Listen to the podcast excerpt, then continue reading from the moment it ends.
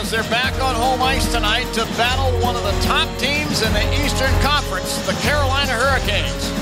A good road team like the Canes loves those easy points, but the Hawks are simply not giving them away. Hi again, everyone. John Weideman along with Kaylee Chelios and Joe Brad. Carolina likes to play aggressive. They like to attack. So it's going to be up to the Chicago Blackhawks to be very careful between the blue lines with the puck. Martinuk will wind it out to the right, point to Burns. Backing up, he'll fire, he scores, and this was deflected in front of the Hawk net. Not sure which one of the Canes got it. It might have been Jordan Martinuk, and I believe it is. And it's a 1-0 lead for Carolina.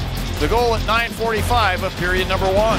Colin Blackwell. What did you see in the first 20 minutes and what made it difficult to create offense against this team? They play a really tight game, really aggressive, so they were kind of buzzing around out there. I thought we did a pretty good job sometimes to weather their storm. I think our power play was snapping it around out there.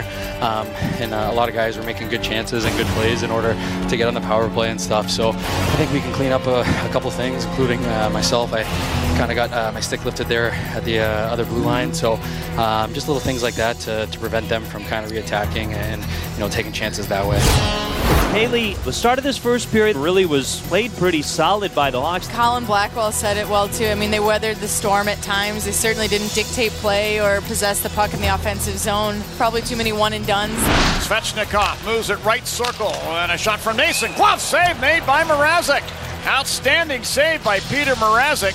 And you could say, well, he knows these Hurricane players. Boy, that was the second look at that. I mean, Mrázek really made a nice save there.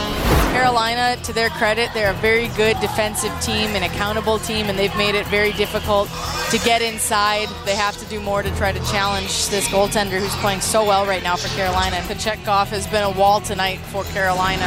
They had a few chances. The Reese Johnson chance shorthanded. Now it's picked up by Reese Johnson, shorthanded, right in on goal, shoots! Oh, and Kochetkov went down and shut the door with a butterfly save. What a chance for Johnson. Blackwell got off the ice, and Carolina thought they'd move the puck over and make that east-west pass, make it more difficult to get in the zone on the Hawks, but here comes Reese Johnson.